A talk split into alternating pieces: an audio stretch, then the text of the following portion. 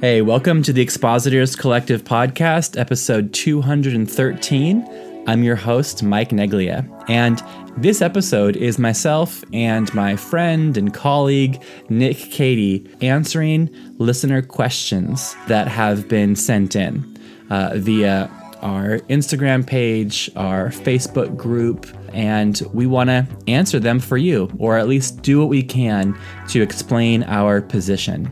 Well, we answer questions about women in the pulpit and then also speak about the ability that we want to cultivate to learn from people, even that we might disagree with. Uh, we talk about lay preachers and bivocational ministers, and then also answer a question about what translations we've found to be useful and worth consulting during sermon preparation.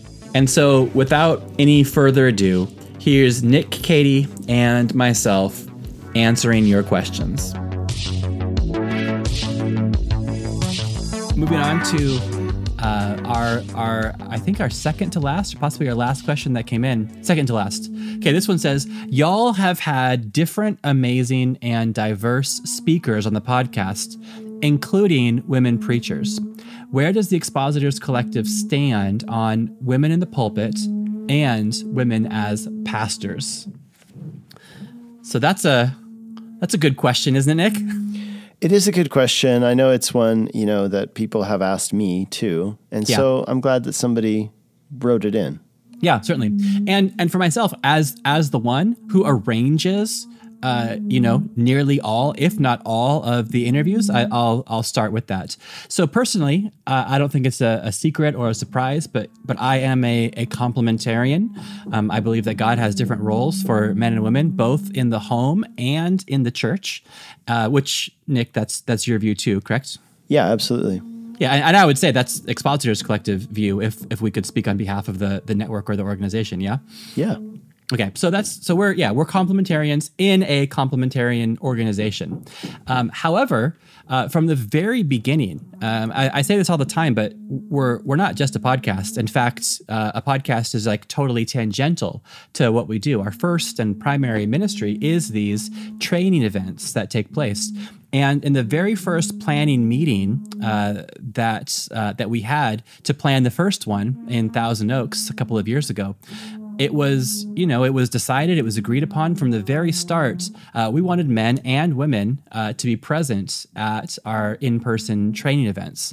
And the reason being, even though it was, you know, complementarians organizing this, realizing women do teach the Bible. Um, that yeah. that the, the that is uh, a large portion of churches and parachurch organizations is ladies opening the Bible and explaining what it means and what it means to live in submission to what the Bible teaches. And so, if this happens, whether it is in kids ministries, women's ministries, uh, college, or or any capacity, uh, we just want it to be as good as possible. And we believe we've stumbled upon some some principles and some ways to communicate God's word that we want people to know. And so from the very start, we've always wanted women to be present uh, to do so. So we've done that and ladies have been like a pretty even large percentage of attendees at our in-person training events i haven't seen any kind of a, a, pie chart or a graph or anything but I would say close to 50%. Does that seem right to you, Nick? I'd say maybe a little under 50%, okay, but I, okay, I know okay. that our desire is always that there would be more women, um, that we would have like a 50 50 split, you know, as far as who attends. Yeah. Because, yeah, I think if you would take a gross average of people in churches, whether complementarian or egalitarian, who are teaching the Bible, as you said, in children's ministries, in women's ministries, in discipling situations, etc., I mean, it's probably going to be split 50 50. Yeah. Yeah. And then this this question maybe specifically actually isn't asking about our in-person training events, but how, how it has to do with the the speakers on the podcast. And so I have, I guess, yeah, been seeking out uh, women to speak to on on the podcast. Some of whom would be complementarians, like a, a recent conversation with uh, Kristie Anyabwile. Um, she had some really wonderful things to say about discipling relationships, and then also she's put a lot of a lot of work into understanding biblical genres And I wanted to speak with her and allow others to be introduced to her and to her work and to learn about genres from her. Uh, and we've had, uh, yeah, certainly more than one uh, egalitarian or even like ordained uh, minister, thinking of, uh, you know, Susie Silk and others um, who do, you know, preach from a pulpit on a Sunday morning. And you know, to be honest, I I wouldn't do that at the church that that I pastor. And however, I still can and do want to learn from anyone that I can, um, realizing that realizing that you know there is a whole lot that I like this this book, you know, the Bible is a big book and there's a lot of people who have been studying it and have learned from it and I want to learn from from them. And just because yeah, I believe that even if I disagree with somebody on a certain application of something, it doesn't mean that I cannot learn from them, nor that I would want to keep others from learning from the insights that they have. And so that's kind of been, for me anyway, some of the rationale between having uh, not only complementarian ladies, but even egalitarian ladies uh, on this podcast in the past. Yeah, I think that's right. You know, I mean, if, even if we look at the book of Acts, we see, um, you know, Apollos learning from a couple. And of course, half of that couple is a woman. And it doesn't mean that, um, you know, it doesn't mean that necessarily I would want to go to a church where, well, and I'm saying I wouldn't go personally to a church that was egalitarian. Now, some of our listeners might, and that's fine. Uh, my point is this that the body of Christ is diverse and it's big, and it is absolutely okay for us to have our convictions and have them be biblically founded, but then also be able to say, hey, just like Apollos, I'm willing to learn from somebody who's gifted, even if I wouldn't sit under their authority as a leader in a church. Um, and so, yeah, personally, I know this that there are one of the one of the big arguments sometimes that's made for egalitarianism is that some women are very gifted teachers and preachers. And nobody denies that. The only response to that is some people would say, well, it seems that in the Bible, it, we're being told that um, women can't hold the position of pastor or elder. So, really, that's the distinction. But as far as learning from gifted people, uh, I think that we should, as you said, want to learn from, from those who are gifted, even if we disagree on the application of, of leadership. Yeah, certainly. And as yeah, the, the feedback every time there's a a lady on the podcast, um, I generally get some some very strong opinions uh, sent to my my private messages, and hopefully this helps, or probably just kind of invites more feedback. Um, but you know, I I do believe that if we want to improve, uh, that we need to learn from as many people and kinds of people as possible and more could be said. And uh, but let's move on to the the next question. Uh, here's one. This one is saying, um, I'm currently an elder at a Presbyterian church in South Carolina, preaching and teaching about once a month. Um, and then the, the question has to do with like uh, lay preachers and teachers and the importance of their roles to support the pastor and the body. Um, so I guess yeah, kind of the question is like, uh, what what is there? What resources? What help can we offer for the the lay preachers and the lay teachers, Nick? Well, I think that's been a big part of what we do as as Expositors Collective. I think that we're very aware of the fact that most people who come to our events are not full time uh, pastors. Uh, many and and actually, if you were to take a survey of all preachers, pastors in the world, here's what you're going to find: is that most are either bivocational or they are lay preachers who are you know working a full time job and then mm-hmm. serving at their church in some capacity. And, and depending on the setup of a church, like it's more common in a Presbyterian church, for example, to have um, the, all of the elders, or at least a, more than one elder, preach regularly, which means that they are not um, in full time ministry, as some people might say. And so, I mean, this is something we absolutely want to help equip because this is, again, the majority of people preaching and teaching the Bible around the world. And that's even true in the United States. So, um, what do we do? Well, this is a big reason why we want to give tools to people like here's how to write an outline and here's how to maximize the use of your time. Let's say because you're working 40 hours a week, maybe you only have 5 to 10 hours to dedicate to sermon preparation here and there throughout the week. How can you use that time well and how can you you know maximize that? So, I think we've done quite a quite a bit on that topic. Maybe not you directly saying, hey, this is for lay preachers, but if you listen to the podcast, if you come to the training events, you will definitely be equipped as a lay preacher with tools which will help you. Yeah. And uh, episode 203 which um, is actually uh, we actually recently rebroadcast Nick an interview that you did with Cody King, and you guys had a, a a long like the whole middle of the conversation had to do with with lay preaching or bivocational preaching and ways to maximize the time. So that one came out you know about a year ago, but during the month of December, I kind of scheduled some a few classics to be rebroadcast so that I could get a bit of a break and made sure to include that one that that one could see the light of day. Because as as you said yeah like statistically speaking there's a lot more lay preachers than there are uh, full-timers. And we full-timers we're the ones who let's say have the time to do preaching podcasts and to, and and who are free to to either do interviews or be interviewed and so, just particularly want to highlight uh, that subsection or that majority of the preaching cohort on the face of the earth.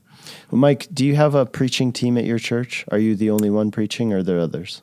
Well, uh, no, there certainly is uh, a variety of teachers and preachers within the church, and I'm being very deliberate. I, I planned out the 2022 uh, preaching calendar and really made sure that it's it's uh, utilized to to the maximum. That I've uh, instead of just having people fill in for me as I travel or if I get sick, but to have it already be scheduled that there is um, other preachers that are there. So yeah, I'm, I'm yes, there is a team, and I want to get away from that old default mode of they're only there for when there's an emergency, uh, or but it's they're yeah they're planned into the schedule already that really helps them too, right? As lay preachers to certainly, know certainly. that I've got two months to prepare a message on whatever passage, and I'm on the schedule. So I, I think that that really helps, especially somebody who has limited amount of time.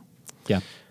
We also have a preaching team here at our church, and two of the people on the team are lay preachers, and they do a great job. But yeah, we do try and give them you know sufficient notice. I think that's one thing that we can do to help lay preachers succeed. And then also, you know, we've talked a lot about mentoring. That's a big part of what we do at the second day of the Expositors Collective Training Weekends, which is preaching mentorships, which is where, you know, let's say you're somebody who's wanting to grow in your ability to preach or you're a lay preacher how can you actually have a relationship with somebody who can look at your notes, how they can uh, help you along the way, you know, when you're not necessarily getting in the same amount of reps as somebody who hmm.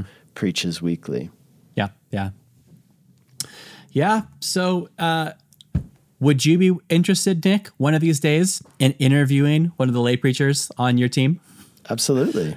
Yeah. Well, let's let's highlight let's highlight that. Uh, okay, here is this is as far as I know, this is the last question. Uh, this question has to do with um, with Bible translations. Uh, how many Bible translations uh, should be? Yeah. So, do sorry. Here's the actual question. So, do you study and prepare from one translation, or do you use multiple translations in your prep? So, I use a primary translation for for teaching that so that everybody in the church right they know which bible i'm preaching from. Our pew bibles are of, of a certain translation. We use the esv english standard version. Um, but then when i prepare of course yes that's a big part of my preparation is i'm checking how certain verses are translated in different translations. That's i use this website called bible hub. So if you type in uh, one single verse of the bible and then you type Bible Hub right after it in the search engine, it will bring that up, and that will actually give you like a whole list of that verse in many different translations. And that's just a free online resource that I use regularly. And and and why? What's the point? Why do you do that? Well, because I understand that uh, anytime that translation's taking place, right, a certain word could carry with it multiple meanings or could be understood in multiple ways, right? Could be translated in different ways. This is why we have different translations because Sure. the original text doesn't change. Our vernacular changes, but uh, sometimes, you know, looking at a couple different ways that that word or verse is translated gives you a fuller picture of what the author was intending or what that text means. And you know, it's interesting. I I did some um, work on my master's degree reading Augustine's or Augustine's uh, book called On Christian Doctrine, which I assumed was going to be on Christian doctrine. It turns out that it's not. I'm not sure who gave it that title, but the book is actually on biblical interpretation, which I think would probably be a better title, but he's long passed away. So um, the whole thing is a manual on how to interpret the Bible well. And that tells us a lot. It tells us that he wrote this book not for preachers and uh, clergy, if you will. He wrote this book for all Christians, which tells us that he intended for all Christians to read the Bible, or at least that was his assumption that they would, and he wanted them to do it well. And his whole book is like, why is it that some passages of the Bible are hard to understand, and what should you do in order to understand them well? And one of his biggest um, takeaways was the one of the reasons why people struggle to understand a passage or one of the reasons why they interpret it incorrectly is because they misunderstand what is being said and he said one of the things you can do to avoid that is to read multiple translations which also tells us that at the time of Augustine 400s AD mm-hmm. that there were multiple translations hmm. Hmm. even in Latin which was Yeah. what he was reading in. And so, you know, considering that, I think it's really important that this has been something that's been taught even since the church fathers. Absolutely, you should read multiple translations when you're looking at a passage. Yeah. Well, so you use yeah Bible Hub. Do you have one of those old fashioned uh, parallel Bibles? I used to. I don't anymore. I just use. Uh, I do use Logos, but I know that that's an expensive software that not everybody has access to. Logos also, you, you know, it's very easy to read multiple translations next to each other. Certainly, yeah. Well, thanks for highlighting the yeah the, the free version. But yeah, I have, and you can hear it here. I have. uh This is my today's parallel Bible. It's always on my desk, and it has the NIV, NASB, King James, and then New Living Translation. So I have made it a habit to always read it in at least those four, and then I have uh, a message uh, that I always consult. Rarely do I do I quote it, but I often uh, do read that. I've got a Holman Christian Standard Bible that I look at as well too. But generally, only one, if any, of those other translations are going to make it into the, the sermon. And I only kind of would include it if it just says something in a really kind of catchy or novel way. But generally, it's it's ESV is what I preach from. ESV is the Pew Bibles, and that is, I think, important for me. But there's got to be a reason to justify including a parallel quotation or another version into the Sunday sermon. Yeah, I think that just reading multiple translations um, is is an easy way to do something that uh, some people you know spend years preparing for, which is to be able to read the Bible in the original languages. And most of us are not going to have the time um, to go and, and learn biblical Greek or Hebrew. And so this is a kind of a, a way that we can do that. People who are scholars who have dedicated their lives to this and sat on committees and decided, you know, what is being said. And then to look at a few different ones of those, I mean, that, that would save you uh, years, you know, and if you don't have the time to go and learn those languages, just easy. Look at a couple different translations and and see how different people have understood certain words. And of course, there are other online tools you can use for language things like Blue Letter Bible. Uh, is very useful as far as giving you um, a concordance and a Greek, you know, and Hebrew concordance that would say, "Hey, this word can mean all these different things." Yeah, yeah. Well, I, I guess like maybe I should have explained when I said like I, I want to be very careful as far as like how many versions I'm quoting. Um, it's because I think I've sat under some Bible teaching in my younger years where essentially nearly every Wednesday night sermon or what you know it, it, it would include a part when the preacher would just list off like 14 different translations and and there largely would be like only minute differences but it was almost like i don't know have you ever written a paper and you, you've got to like include stuff in there to fill up space to get your word count up right. it's like what's the point why are you saying all of these when they basically are just kind of all saying the same thing and and minor different transitional ways. So, so yes, I think it's important for the preacher or for the Bible teacher to be familiar with the different translations and bring only the best or the most noteworthy uh, into the public proclamation of God's word. I totally agree. One time I sat in a Bible study. I don't know if it was a sermon. It was more like a Bible study, but the guy literally printed off from a concordance all the places in the Bible where the word joy is used. Yeah. And then he just like talked through it. Now I realize that's not the same as what you were talking about with Bible translations, but the feeling was probably similar. Like this is tedious. it's not necessarily helping me. Yeah. And I agree with you. Um, not everything from your private study needs to go into your public proclamation, only that which is most helpful and necessary to helping people understand. Yeah, yeah, certainly. Yeah, I agree. I mean, yeah, for goodness sake, just edit a little bit better, everyone. Mm. uh, you serve your people by what you cut out, and there's plenty of ways for to get that content to people other in other means or forums, but not everything needs to make it into the final draft.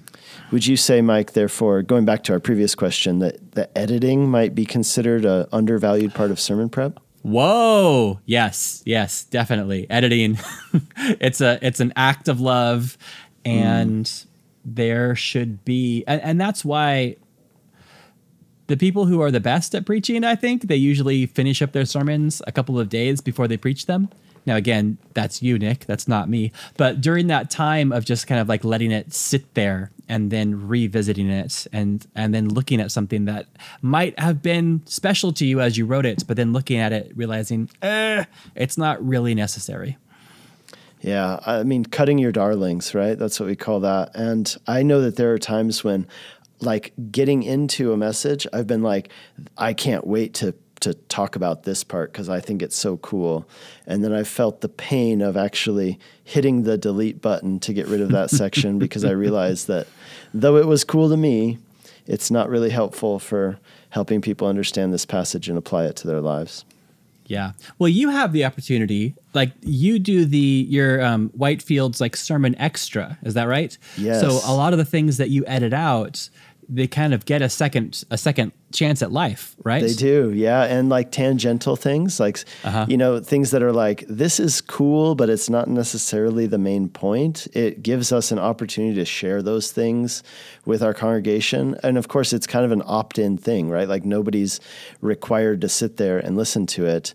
It also means that I don't I don't feel the pressure of having to say everything that can be said about a passage on Sunday. You know, if I've got like a 15 minute uh, video that I can do afterwards, and I can include some of that stuff that wasn't as uh, key or important or helpful, but yet is still somewhat interesting, and and people can watch it if they want or not. Yeah, and likewise, community groups are a great um, avenue for that as well too. Um, extra stuff just gets put in the handouts for the community groups. Yeah, agreed. Okay, well, thus concludes our our mailbag episode. Uh, I, I hope that hope that this is enjoyable for others. I, I like talking about this stuff. Nick, can I ask you a question? And this Anytime. might be yeah, I might I might regret doing this, but Uh-oh. we recently hit we recently hit the 200 episode uh, milestone of the podcast. Is is there a podcast that is there an episode that that you liked or that you think people should know about? Can you, you want to shout out an interview that you thought was a good one? Yeah, I have to say, I really liked your interview with John Tyson. I think I've listened to it twice. Um, and there are others I've listened to twice. But that one with John Tyson, um, I, I was one where I told other people, you have to listen to this. Uh, I just loved the way that he he told his story. about discovering Bible preaching, the way that he grew up, but also his enthusiasm. It's so infectious. So I would say um, that was my favorite. Yeah, yeah. His uh, he he talks loud at times. I remember that. Yeah, there were some some audio parts where he was just way too loud, uh, talking about yeah, sitting under expositional Bible teaching for the very first time, and uh, it caused him to shout many years later, even just like remembering it. So. Well, that's cool. Well, hey, thanks, thanks for not leaving me high and dry and, and being like, Mike, I actually don't listen to that. But Mike, let me ask you: You've done over 200 episodes. What was your favorite episode? Ah, well, you know, I, I, I actually, you know, I think one from the very early days with with Ken Sutton. Now, now he's just a good, faithful guy in kind of the Calvary Chapel world, uh, and I just had such a good conversation with him uh, that just kind of got uh, to some of the nuts and bolts of sermon preparation. Uh, I think he even talks about editing. He calls it like cooking down the sauce, that you need to take all that you have and then kind of like let it simmer for a long time. So that kind of just like other stuff evaporates off and that you only have the, the quality stuff. I really enjoyed that. But he talks about how every week he thinks it's so important that at the end of the sermon, he looks at his church and he says, I love you and saying that you know for some people that's the only time they're going to hear it that whole week. And he doesn't want people in his church to wonder if they're loved. And um, i just thought that was such a uh, such an out of the box and really encouraging aspect to his character and another aspect of pastoral ministry. Because in this podcast and, and our, our expositors collective we focus on one part of pastoral ministry which is preaching but there's so much more than just preaching. And if, if people only get good sermons, but they don't know that they're loved, then I think that there's a, a gap in there as well. So I'm thankful to Ken Sutton for highlighting that. Yeah, that's really good. I remember that episode. Yeah. Yeah. All right. Well, thanks, Nick. Always a pleasure. We'll do this again. I don't know in a couple months, maybe when we collect enough questions to, to merit another another one of these. Sounds good. I look forward to it. All right. Thanks, Nick. I hope that this episode and all that we do at the Expositors Collective helps you to grow in your personal study and your public proclamation of God's Word.